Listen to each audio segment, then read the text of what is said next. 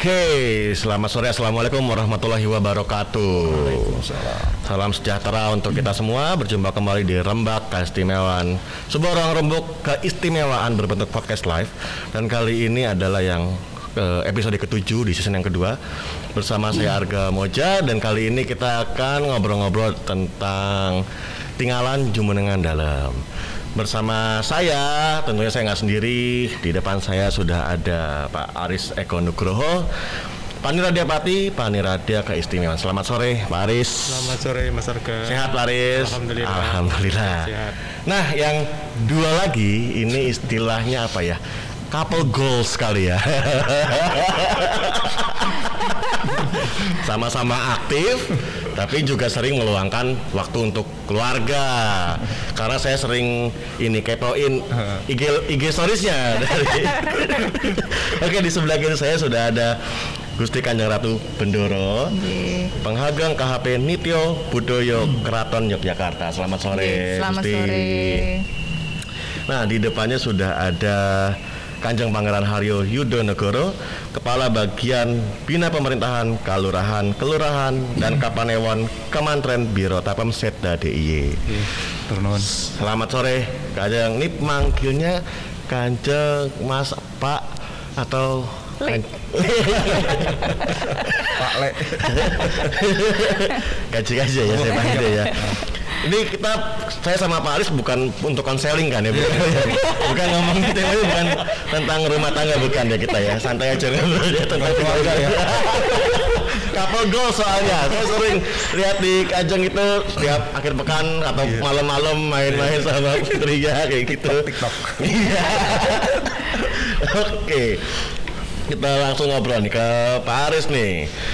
Daerah Istimewa Yogyakarta jadi provinsi yang istimewa dan memiliki undang-undang keistimewaan yaitu UU 13 tahun 2012 ya Pak ya. Ya. Nah, perihal apa saja nih Pak yang diatur dalam undang-undang tersebut dan apa saja sih tantangannya dalam menjalaninya? Monggo Pak Aris. Ye, matur nuwun Mas Arga. Jadi berbicara tentang Undang-Undang 13 tahun 2012 itu memang ada lima wewenang yang menjadi bagian. Yang pertama berkaitan dengan urusan tata cara pengisian jabatan, kemudian tugas wewenang gubernur dan wakil gubernur. Ya. Kemudian yang kedua berkaitan dengan kelembagaan pemerintah DIY. Kemudian yang ketiga kaitan kebudayaan, yang keempat pertanahan, dan yang terakhir tata ruang. Jadi ada lima. Ada lima ya. ya. Lima wewenang yang menjadi bagian di keistimewaan Keistimewaan. yang dicantumkan di dalam undang-undang itu. Oke. Kalau kemudian ditanyakan mengenai tantangan, sampai saat ini memang tantangan itu ada sifatnya substantif. Substantif. ya. Substantif itu lebih pada apa-apa yang bermasalah itu sekarang kalau di Jogja itu dikaitkan dengan keistimewaan. Misalnya saja sampah piungan ini saya Iya. dengar di hari ini katanya sementara tutup ini nanti mestinya juga ada yang bertanya Tinggal tunggu aja ya Pak ya. sampah piungan ini bagaimana dengan dana is untuk sampah piungan. Iya. Kemudian yang kedua, kalau kemudian ada klite itu juga sama itu juga dikaitkan. Keistimewaan. Secara substansi memang ada beberapa hal ini yang kalau bermasalah sedikit mesti akan dikaitkan dengan keistimewaan.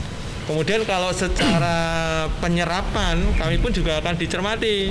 Kalau sampai dana is banyak yang menjadi silpa, Iya. ada sisanya, Iya. itu juga dipertanyakan. Betul Ini. Pani Radio dan teman-temannya bekerja atau tidak? Iya. Artinya bagian-bagian itu menjadi bagian. Jadi ya kita tantangan yang ada itu menjadi bagian ya kalau sedapat mungkin kita coba sempurnakan. Oke, itu menjadi ya sudah istilahnya makanan sehari-hari ya. Iya, Aris ya. iya, nanti. Oke. Tapi harus ada solusi juga. Harus ada solusi juga Ya, tentunya. betul, Dik. Siap. Ke Kanjeng Yudo nih. Ya. Apa sih yang sebenarnya membedakan daerah istimewa ya Yogyakarta dengan provinsi lain dalam hal pemerintahan khususnya? Ya, sebenarnya bukan membedakan mas, Oke. tapi mengistimewakan. Mengistimewakan. Oke. Istimewanya di mana istilahnya Ah. seperti itu? Jadi kalau kita bicara tentang undang-undang mas, Oke. di Indonesia ini khususnya 30 provinsi itu mempunyai dua undang-undang. Yaitu Provinsi lain ya istilahnya ya. Ya, Provinsi lain ya. ya 30 provinsi itu mempunyai eh, cuman dua undang-undang. Ya. Satu undang-undang pemerintahan daerah, Hmm. undang-undang nomor 23 tahun 2014 dan juga undang-undang desa, Desa. nomor 6 tahun 2014. Oke. Nah, ditanya keistimewaannya apa? Kita punya undang-undang sendiri. Oke. undang-undang tadi yang sudah disebutkan oleh Pak Aris, undang-undang keistimewaan nomor 13 tahun 2012. Istimewanya apa? Lima tadi itu. Lima tadi, ada ya. tata cara, ada kelembagaan, ada budaya, tata ruang, seperti itu. Jadi kalau mengistimewakan seperti itu. Berarti yang lain tidak ada ya kayak kebudayaan itu tidak diatur ya? Eh, Untuk yang sebenarnya lainnya? ada mas. Tadi makanya tadi saya bilang 30 provinsi karena lima provinsi ini ada. Ada, oke. Satu Aceh, Aceh, eh, daerah khusus ibu kota, Jakarta. Papua, Papua Barat dan istimewa Oke. Yogyakarta. Jakarta ya. Jadi tiga apa dari lima ini punya keundang-undangan tapi untuk keistimewaan itu ada di Yogyakarta. Jakarta. Iya. Siap. Kita ke Gusti Bendoro nih. Iya. Berhubungan tadi dengan pemerintahan nih Gusti. Ada tinggalan Jumenengan Dalam di Keraton Yogyakarta yaitu serangkaian upacara guna memperingati penobatan kenaikan tahta raja atau sultan. Gimana sih sejarahnya dan pengertian dari tinggalan Jumenengan Dalam monggo? Iya, baik, terima kasih. Nah, kalau tinggalan Jumenengan Dalam itu memang memperingati kenaikan tahta Iya. Ngeso Dalam. Eh, sebenarnya ada dua tanggalnya nih, Mas. Jadi Dua tanggal ya, oke. Betul, gitu ya. Jadi ada tanggal Masehi dan Hah? juga ada tanggal Jawa. Oke. Nah, tanggal Masehi itu Hmm. jatuh setiap tanggal 7 Maret. 7 Maret masanya Betul, ya. jadi Ya. 7 Maret ya. Tapi kalau jadi sudah lalu, tetapi kalau memang eh, tahun Jawanya Ya. itu kan maju terus 10 hari, Iya, setiap 10 iya. hari. Nggak- nggak Ya, sama ya, iya. Nggak Betul. sama ya. Dan tahun ini kebetulan berdekatan, Ya. yaitu tanggal 13 Maret. 13 Maret, oke. Iya, jadi tinggal Jumeneng itu 13 Maret, tapi sebelumnya itu ada rentetan acaranya Rangkaian dulu. dulu, Betul, oke. gitu. Dan Dimulai pas- dari besok. Dimulai dari besok. Dimulai dari besok. Itu apa eh, apa aja sih rangkaian acaranya kalau Iya, eh, kalau besok itu ada peksibura. Peksibura itu, Peksibura. Ye, jadi itu eh, pek- peksi itu kan burungnya. Hah? Jadi eh, kita membuat semacam burung yang di bertengger di atas hiasan eh, rangkaian buah-buahan, Oke. yang itu istilahnya perlambang doa kita supaya nyampe ke Gusti Allah. Istilahnya itu ya, gitu. oke, Betul. siap. Nah, eh, burungnya itu dibuat dari jeruk bali yang besar. Gitu. Oh ya. Nah, ya, biasanya ya. kegiatan ini dilakukan oleh semua eh, wanita di dalam keraton. Ada dalam keraton. Ye, Oke. jadi saya besok juga sibuk, ibu Oke. saya besok sibuk. Berarti ini hari ini. satu ya. Iya, untung iya, ini hari iya, ini. iya. Kalau besok udah nggak bisa. Mungkin nanti sore juga udah mulai sibuk kan sore. udah, udah, Udah, mulai ya. eh, cepat-cepat istilahnya gitu. Tapi kalau besok eh, kita sudah mulai sibuk bikin Iya. persiburan. Itu besok. Persibura. Lalu besoknya Maknanya tadi itu ya, Betul. agar di doa kita di ini sama Gusti Allah gitu ya. Betul Oke. bisa. Jadi istilahnya peksi ini mengantarkan ke- Mengantarkan doa. ke surga. Iya. Nah eh, hari kedua itu kita ngebluk, ngebluk itu, ye ngebluk itu bikin adonan Bikin adonan. Oke. untuk apem. Tadi ada ya di videonya ya. Iya, Kenapa begitu ya? iya, bikin ngebluk. Karena itu eh, abdi dalam kepara itu eh, mengolahnya menggunakan tangan Iya. dan bunyinya bluk bluk. Oh, bluk, ya. itu namanya ngebluk itu. ngeblok Oke. iya nah itu eh, di hari kedua Oke. Eh, biasanya ya ini yang pas ini nih Nah, ini ya. Betul. ya. Nah, ini eh, ini pada saat resepsi eh, yang kedua tadi ngeblok. Oke. Jadi ibu membuat adonan mencampur-campur di eh, dua jenis adonan ya. Satu memang adonan untuk apem mustoko itu apem, Apem yang besar-besar mustoko. sekali. Oke. Dan yang satu untuk apem alit. Apem alit. Iya, dan ini eh, sudah digu apa ya sudah ada bakunya gitu ya. Oh, udah ada bakunya, ya, Iya, ya, jadi eh, lalu ini prosesi kebanyakan memang ke abdi dalam eh, ke konco kepara gitu. Oke. Nah ini kita tunggu se- semalaman gitu ya sampai adonannya itu mengembang. Mengembang. Nah kalau zaman sekarang mengembang itu kan bisa pakai eh, apa namanya ragi. Ragi. Ya, kalau zaman dulu dan saat apem ini kita pakai eh, tape. tape. Betul, jadi memang masih pakai tape. Kalau sekarang mungkin kayak baking soda itu bisa mengembang juga kayak gitu ya. Ragi Bisa mas, Ragi. ragi mas. Saya kurang ngerti juga soalnya. nah ini kita tunggu Yang dulu semalaman. tape? Iya, Oke. dan sampai sekarang masih pakai tape. Masih pakai tape. Ya, kita tunggu semalaman hingga kita lihat adonannya seberapa banyak. Nah, Oke. semakin banyak adonannya, kita percaya bahwa rezeki ngerso dalam semakin berlimpah. Amin. Amin gitu. Nah itu biasanya hanya ibu ditemani oleh uh, dua bersaudara dari saya, gitu Oh, kan gitu. antara Mbak Mangku atau Iya. saya atau siapa pun dari kami berlima serepnya banyak mas. Iya tiga iya lagi. iya. aku aku agak capek hari ini. Biasanya gantian tugas gitu. Mungkin Gusti Hayu bisa lagi. Iya. Biasanya sudah kita uh, taren, Taren. Oke. Nah baru besoknya itu yang memang uh, capek mas. Oke, hari ketiga. Karena ya, Ya. karena kita sudah mulai ngapem dari jam 8 pagi. Uh, Dan itu apem alit kita membuat sebanyak 600 600 pieces ya. 600. Sedangkan apem mustoko itu besar-besar uh, sekitar 24-an. 24 aja udah kayak Iya. gitu gimana yang 600 Iya. Ya, yang Ini kita itu. eh, kita bilang bahwa apem mustoko itu tiga kali lipatnya apem alit ya mas. Iya, iya, Jadi iya. lumayan berat dan ini ya. Nah, eh, apem mustoko itu nanti akan ditata di hari berikutnya. Jadi didinginkan dulu semalam, besoknya baru kita tata. Nah, apem alit pembuatan apem ini tuh eh, masih pakai anglo, masih pakai tradisional Sangat gitu ya. tradisional biasanya ya, kita iya. tiga- bertiga gitu. Jadi kalau eh, media itu biasanya motret kita cuman 10 menit pertama, Mas. Oke. Pada saat masih cantik. Iya iya iya. Sisanya sudah penuh dengan Tangannya Sudah. putih-putih Iya. ya gitu-gitu ya. Terus biasanya itu karena kita berjam-jam bisa Ya. biasanya sampai jam 4 5 sore. Dari jam 8 pagi. Jadi jam 8 pagi karena 600 itu tadi. Sedangkan kita yang ngapem itu kan memang ada batasan-batasannya. Ya, Jadi ya. memang yang bol- yang boleh adalah eh, terah sampai wayah yang sudah menikah. Oke. Betul. Nah, misalnya Ada eh, term and conditionnya siapa ada- saja yang betul. boleh ngapem itu ya. Iya. Oke. Istri wayah juga tidak boleh ngapem. Oh iya. Jadi iya, iya. mereka hanya membantu, Ya. mengambil dan lain sebagainya. Pada saat uh, menstruasi juga tidak boleh boleh, ngapem. oke. Jadi pada saat uh, banyaklah term and Iya, conditionnya. Kalau untuk uh, yang uh, apa mustoko yang sudah uh, tidak menstruasi lagi, Oke. gitu. Nah, yang sudah menopause. Nah, jadi Menopause, banyak ya, ya. term of conditionnya. Ya. Jadi yang ngapem tidak banyak.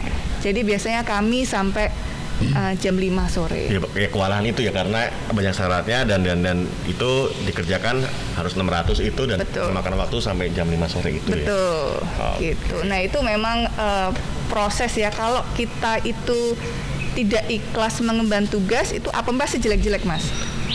Seperti itu biasanya Iya. ya. Karena keburu-buru, akhirnya dan lain sebagainya. Jadi apemnya nggak mateng Iya. dalamnya dan lain sebagainya. Jadi kita ya sabar aja. Iya gitu. iya iya. Emang harus pakai hati mas. Iya. Ah, iya. Usah ngeliat jam aja ya, usah ngeliat jam ya, santai Iya. aja. Biasanya sesuatu pakai hati tuh hasilnya luar hasilnya luar biasa. Aduh, aduh, ini udah mulai ke parenting aja nih. Iya, ini gimana Pak Aris nih? Mulai ke parenting lagi Pak Aris? Mau ada kesempatan. gitu. Nah itu di hari ngapem. Lalu Hmm. kita biasanya istirahat dulu. Besoknya kita nata mas, nata apem. Nata. Betul. Nah ya. menata apem ini kita biasanya pagi-pagi eh, sudah siap dan dan rapi dengan sanggul dan lain sebagainya. Lalu kita tata. Yang maksud kita Oke. tata adalah apem mustoko ini Hmm? kita tata setinggi ngeso dalam. Betul Oh, gitu. setinggi ngeso dalam. Jadi ada alat ukurnya Iya, iya, yang pada iya. waktu beliau jumeneng itu pada waktu beliau naik tahta itu diukur tingginya dijadikan seperti eh, dari besi begitu. Nah itu setiap kali Harus be- menata harus itu ya? betul Iya, menata apa kita tidurin gitu terus kita tata harus panjang itu istilahnya begitu. Nanti apa mustoko ini yang kita bagi. Nanti kita bagi ada yang ke eh, ke empat titik, ada yang ke Gunung Lawu, ada yang ke Pantai Parangkusumo, Merapi dan juga Belepeh. Lebih. Ya, kalau yang apem kecil-kecil yang tadi Ah, apem alit ya. itu untuk dibagikan kepada sanak saudara dan juga abdi dalam.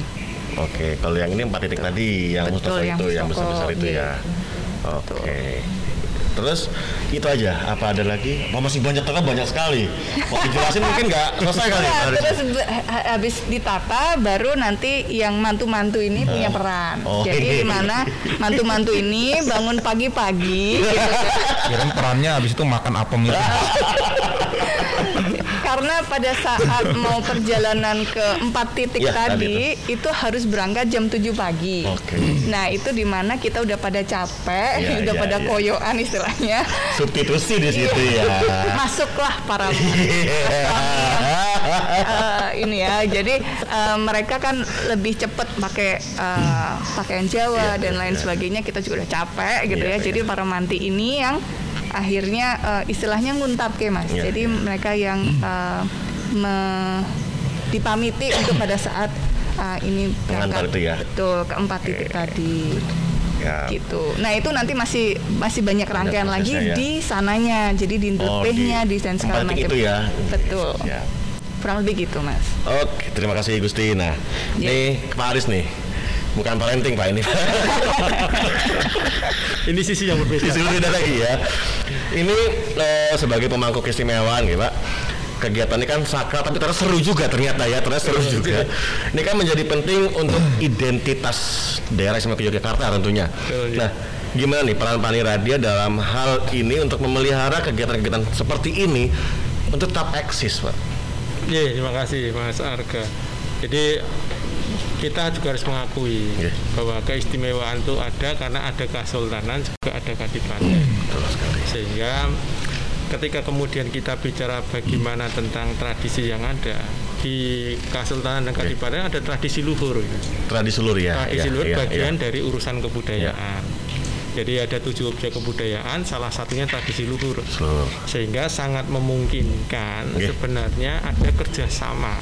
Kerjasama ini tidak hanya Nyon Sewu, tidak hanya hanya dua, Kesultanan dan Kadipaten, tapi Iya. ada ketiga yang lain. K3 Iya, yang banyak ada ini. Kampung, Oh, kemudian ada oke. kampus dan Iya. keprajan. Keprajan itu kami dan teman-teman.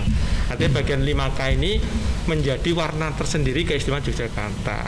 Dan berkaitan dengan ada tradisi, saya yakin ada tradisi itu menyebar juga di anu, Yogyakarta ini ada 56 desa budaya, sekarang ada 10 desa mandiri budaya.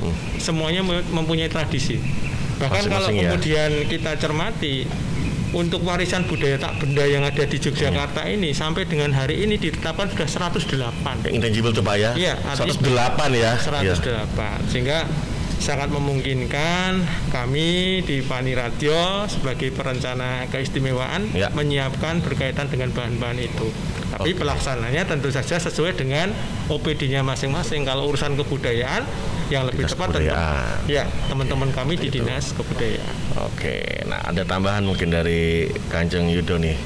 Kan ya supaya tetap eksis lah. Kita eh, mungkin tadi kan sebelum ke sini juga saya wah kok agak berat nih topiknya. Tapi ternyata pas dengar wah ternyata seru juga ya gitu. Bener-bener ya ya ya ya sangat manusiawi capek ada capek segala macam seru gitu loh. Nah biar apa ya maksudnya anak-anak muda milenial itu tetap bisa seru menikmati budaya itu gimana caranya? Tambahan mungkin. Ya kalau kita lihat kan sekarang zamannya teknologi mas. Betul. Ada namanya media sosial, di situ ada Instagram, ada YouTube, ada apa Twitter. Mungkin itu bisa dikembangkan sehingga secara nggak langsung kita bisa sosialisasikan itu ke media sosial tersebut. Oke. Contoh, Pani Radio itu ada influencernya ya pak. Ada, iya. Di YouTube-nya ada, mungkin Iya. di keraton pun ada detail dari nggak terkait ini aja Iya. terkait yang ada kebudayaan yang ada di keraton pun kita eksplor ke kawan-kawan di medsos itu. Iya. Kalau kayak kita sekarang ini kan podcast, secara nggak langsung kan ini Iya. kita rembak rasa. Nah, rembak rasa. Rembak rasa jangan lupakan rembak rasa. Jangan lupakan rembak rasa itu juga Podcast. Putri Kedaton. Nah, podcast kedaton. gitu Iya, iya, iya. ditambahin rembak keistimewaan. Nah, berarti harus tune in ke kanal-kanal harus dinamis ya berarti ya. Apalagi sekarang kalau kita lihat ya anak-anak muda ini cenderungnya ke situ dibandingin sinetron, Iya. dibandingin TV Iya, iya, nasional. iya, iya, betul, Karena betul. di mana pun ketemu wifi gratis, Iya, iya. wifi kuota banyak, Iya. orang lihat, orang mengetahui Iya, iya. dibandingin eh, TV-TV nasional gitu. Iya, iya, lebih tune in ke situnya ya. Iya. Siap. Betul sekali. Tadi saya singgung sedikit Rasa tadi ya, Gusti. Nah, ini sampai kapan sih eh, rangkaian tinggalan Jumenengan dalam ini berlangsung di tahun ini? Eh, sebenarnya memang ada sesuatu yang baru. Jadi kalau untuk Oke. acara tinggalan jumenengannya Oke. itu memang berpuncak di tanggal 14 besok. 14, oke. Ya, tapi karena memang pandemi ini kita memang tidak seworo-woro dulu Iya, tentunya sebelum iya, iya. pandemi karena eh, banyak juga yang dari desa-desa itu kami eh, tidak bukan bukan tidak izinkan ya, tapi Ya, memang kami ya, kondisinya, kami ya. tidak menyarankan Betul, untuk betul, betul, eh, untuk ke ndelepe Iya, ke ini iya, dan iya. segala macam karena itu jadi kerumunan. Iya, iya. Uh, tetapi ada sesuatu yang baru di Oke. tinggalan Jumenengan dari 2019 kemarin. Ya. Jadi memang kita di tahun ini pun juga mengadakan pameran. Jadi untuk Pameran. memperingati tinggalan Jumenengan itu kita akhirnya mengadakan pameran di Oke. museum. Dan yang tahun ini dikarenakan pandemi kita membuatnya agak lama. Gitu. Jadi uh, Panjang waktunya dipanjangin Betul. istilahnya ya. Jadi oke. eh, sebenarnya kalau rangkaian tradisinya hanya Ya. sampai tanggal 14 gitu ya. Tetapi kalau selebrasinya Hmm. dalam hal eh, pameran dan lain sebagainya itu masih sampai nanti bulan Juni. Wow, bulan Juni berarti dipanjangin Iya. sampai bulan Juni ya. Betul. Tiga bulan ya istilahnya ya. Betul. Oke, itu yang mau ini nanti eh, ke ini ya ke museum Keraton. Keraton Iya. itu sampai dengan Juni ya ada pameran tinggal dengan dalam seperti Iya. itu langsung saja. Atau Oke. ada kanal YouTube-nya. Keraton Kalau Jogja. kalau zaman dulu kan PO Box, sekarang kan itu PO Box nah kayak gitu. Oke, kita lanjut lagi ngobrol-ngobrolnya. Saya ke Kanjeng Yudo nih. Jabatan gubernur dan raja itu dua hal yang berbeda tentunya ya. Iya. Jabatan politik sebagai gubernur dan jabatan spiritual sebagai raja juga istilah seperti itu. Nah, bagaimana nih di Jogja mengatur hal tersebut dan bagaimana caranya agar kedua peran tersebut beriringan tentunya. Ya. Baik Mas, kalau terkait gubernur, gubernur itu mempunyai tugas menjalankan roda pemerintahan Iya. di daerah istimewa Yogyakarta. Iya. Itu clear dalam arti kata beliau sebagai gubernur. Benar. Dan juga itu berdasarkan regulasinya terkait di pemerintahan. Iya. Dan juga Pak Gubernur melaporkan hasil-hasil tugasnya itu ke Presiden Oke. sesuai dengan Undang-Undang 1945 karena Presiden itu mempunyai eh, orang pertama untuk Iya. menguasai kekuasaan pemerintah di Indonesia. Ya, iya. Nah, kalau sebagai raja, beliau sebagai pemangku adat atau mengemban amanat dalam kebudayaan yang diatur oleh Undang-Undang Keistimewaan 13 yang ada kebudayaan. Nah, inilah sinergitas antara raja dan gubernur Ya. yang bersinergi untuk mengemban amanat itu. Oke. Jadi kurang lebihnya gubernur untuk menjalankan produk pemerintahan Pemangku adatnya sebagai raja itu Betul. ya tadi ya. dan tidak luput juga dengan undang-undang keistimewaan tentang terkait kebudayaan. Yang apa istilahnya yang eh, memagari itu ya. Betul. Gitu ya dan itu sinergi agar bisa terus beriringan seperti itu. Itu keistimewaannya, Mas. ya, saya ke eh, Pak Aris nih. Tadi sudah disinggung sedikit soal dais ya Pak, dana keistimewaan. Nah, eh, sebenarnya nih kita lagi mungkin peran dana keistimewaan dalam hal melestarikan kegiatan kebudayaan seperti ini misalnya itu seperti apa Pak? Iya terima kasih. Jadi begitu kamu kita ditanyakan peran tentang dana keistimewaan, Oke. yang pertama lima wewenang tadi menjadi bagian Betul. utama. Iya. Jadi tidak boleh lepas dari lima wewenang Ya. itu. Ranahnya lima itu Iya, ya. lima Oke. itu. Kemudian yang kedua di dalam undang-undang itu juga ada tujuan adanya keistimewaan di Yogyakarta. Itu juga ada lima. Ada lima Ada juga. lima, Oke. ada lima, misalnya saja kaitan dengan pemerintahan demokratis, pemerintahan Ya. yang baik, kemudian kaitannya dengan ketentraman dan kesejahteraan, Ya. kemudian kaitannya dengan tata pemerintahan dan tata apa eh, sosial, Ya. kemudian juga peran melembagakan antara Kasultanan dan Kadipaten itu menjadi bagian di apa lima urusan yang berada di Undang-Undang Keistimewaan. Nah, di dalam urusan itu memang ada urusan yang namanya urusan kebudayaan. Kebudayaan. Kebudayaan itu bicara ada tujuh tata nilai. Jadi ada tujuh objek kebudayaan, satu misalnya nilai-nilai budaya, nilai-nilai budaya yang ada di Yogyakarta. Nilai-nilai budaya tersebut. Betul, Oke. ada pengetahuan dan teknologi. Pengetahuan teknologi. J. Terus kemudian ada juga kaitannya dengan adat istiadat, Ada istiadat. kemudian ada kaitan bahasa, kemudian ada kaitan dengan seni, ada kaitan dengan benda dan yang terakhir yang ketujuh kaitan dengan tradisi luhur. Tradisi luhur. Ya, Oke. jadi begitu kita berbicara urusan kebudayaan, semua hal bisa dikaitkan di sana. Makanya Ya. Kita tidak menjadi heran ketika kemudian kok ada permasalahan di Yogyakarta dikaitkan. Ya. Misalnya sampah tadi, Iya, iya. budaya buang sampah kan benar. Iya iya iya. Budaya juga ya Pak. Iya, iya. Terus kemudian kritik tadi juga nilai-nilai budayanya orang Jogja menjadi hilang. Eh, memang Iya, iya. ada ada kaitannya Kaitan semua. juga ya. Ya, jadi memang eh, ketika kemudian kita bicara tentang bagaimana dana keistimewaan, kita tidak bisa lepas dari Iya. itu.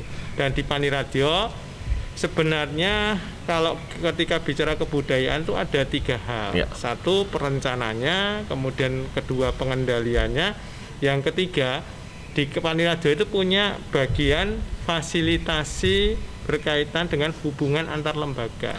Fasilitas Salah- antar lembaga. Betul, Oke, salah ya. satunya ya sekarang yang kita adakan juga ini di dalam beberapa bulan ini misalnya kerjasama dengan sekber keistimewaan Oke, sekber dalam rangka untuk merawat sejarah yang ada di Yogyakarta. Jakarta, oke. Karena memang Ya. tugas itu bukan tugas siapa-siapa ya tugas kita semua. Semua bareng-bareng Pak ya. Iya, betul.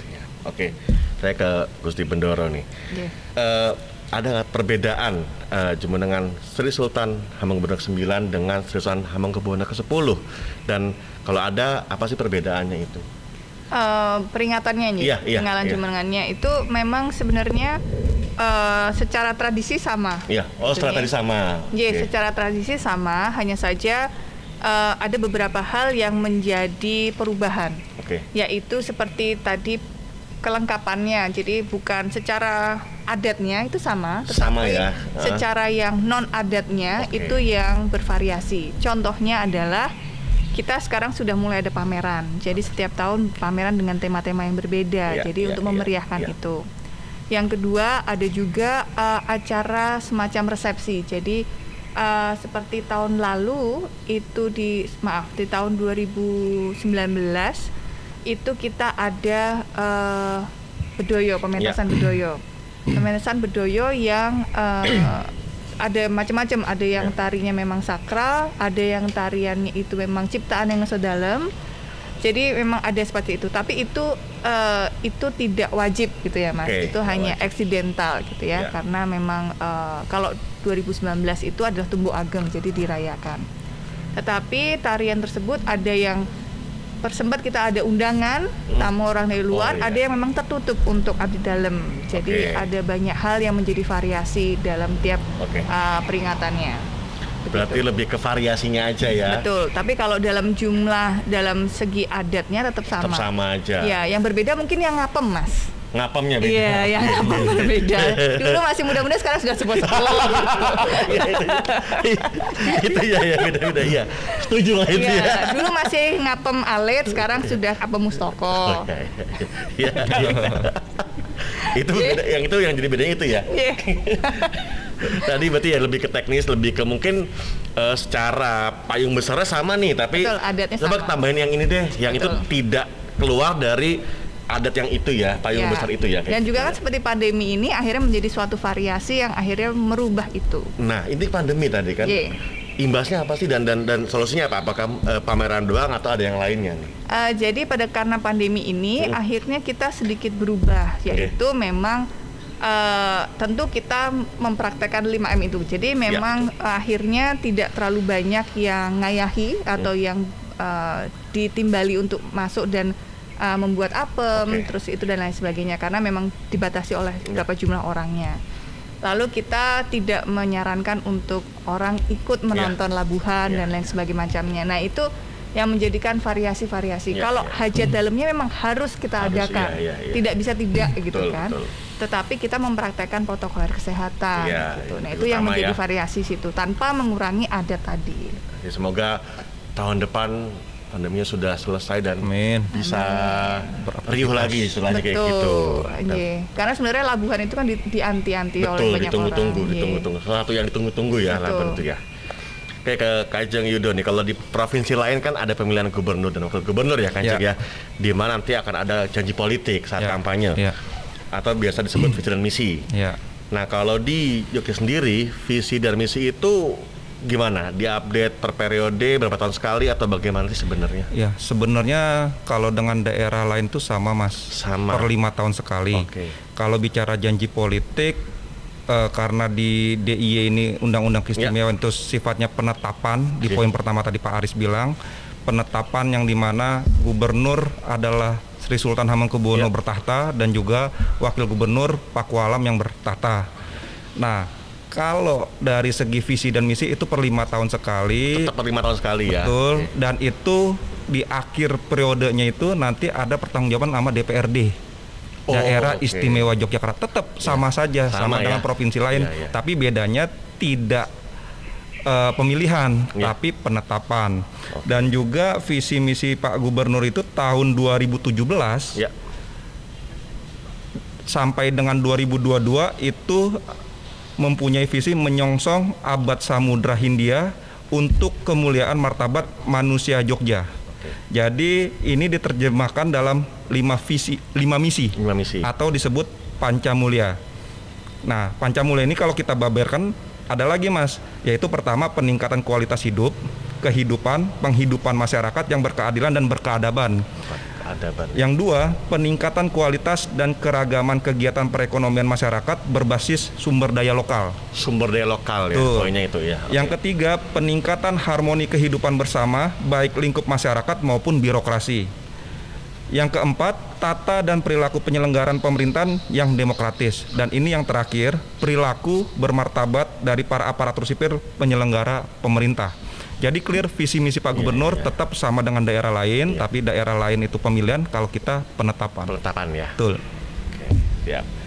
Ke terus dibendera lagi nih. Yang terakhir nih, apa sih sebenarnya inti yang bisa kita petik dalam tinggalan Jumenengan dalam sebenarnya?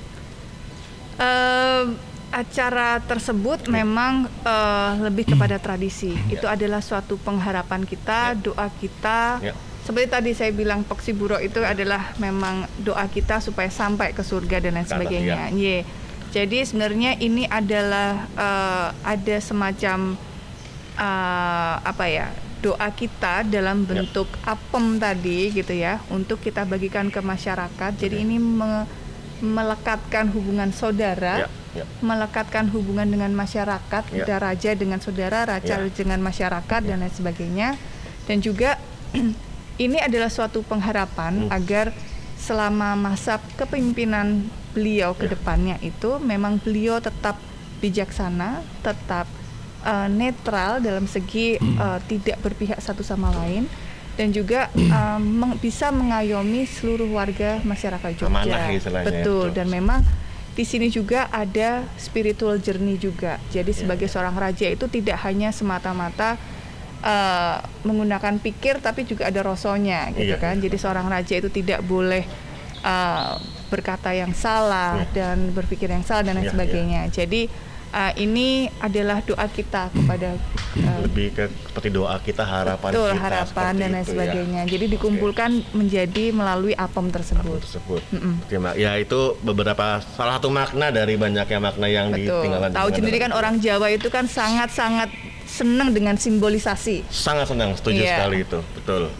oke nah pertanyaan terakhir untuk Pak Aris sama Kanjeng Yudo nih dalam tinggalan Jumenengan dalam tahun ini sebenarnya apa sih harapan dan doa untuk Bapak Gubernur deh Ya. sekaligus Sri Sultan Hamengkubuwono 10 doa untuk beliau Saya. mungkin harapan Oke. untuk beliau oke. Saya eh, semoga beliau diberikan kekuatan, Amin. diberikan kesehatan untuk menjalankan tugas di pemerintahan dan juga beliau sebagai raja sehingga semua eh, keinginan harapan masyarakat beliau sebagai eh, raja dan gubernur itu terlaksana dengan baik. Amin. ya Tuh. oke Pak Aris mungkin Iya, penutup. hampir sama ya yang Ya. disampaikan oleh Kanjeng Yudo. Jadi semoga ngersa dalam selalu diberi kesehatan, Amin, ya.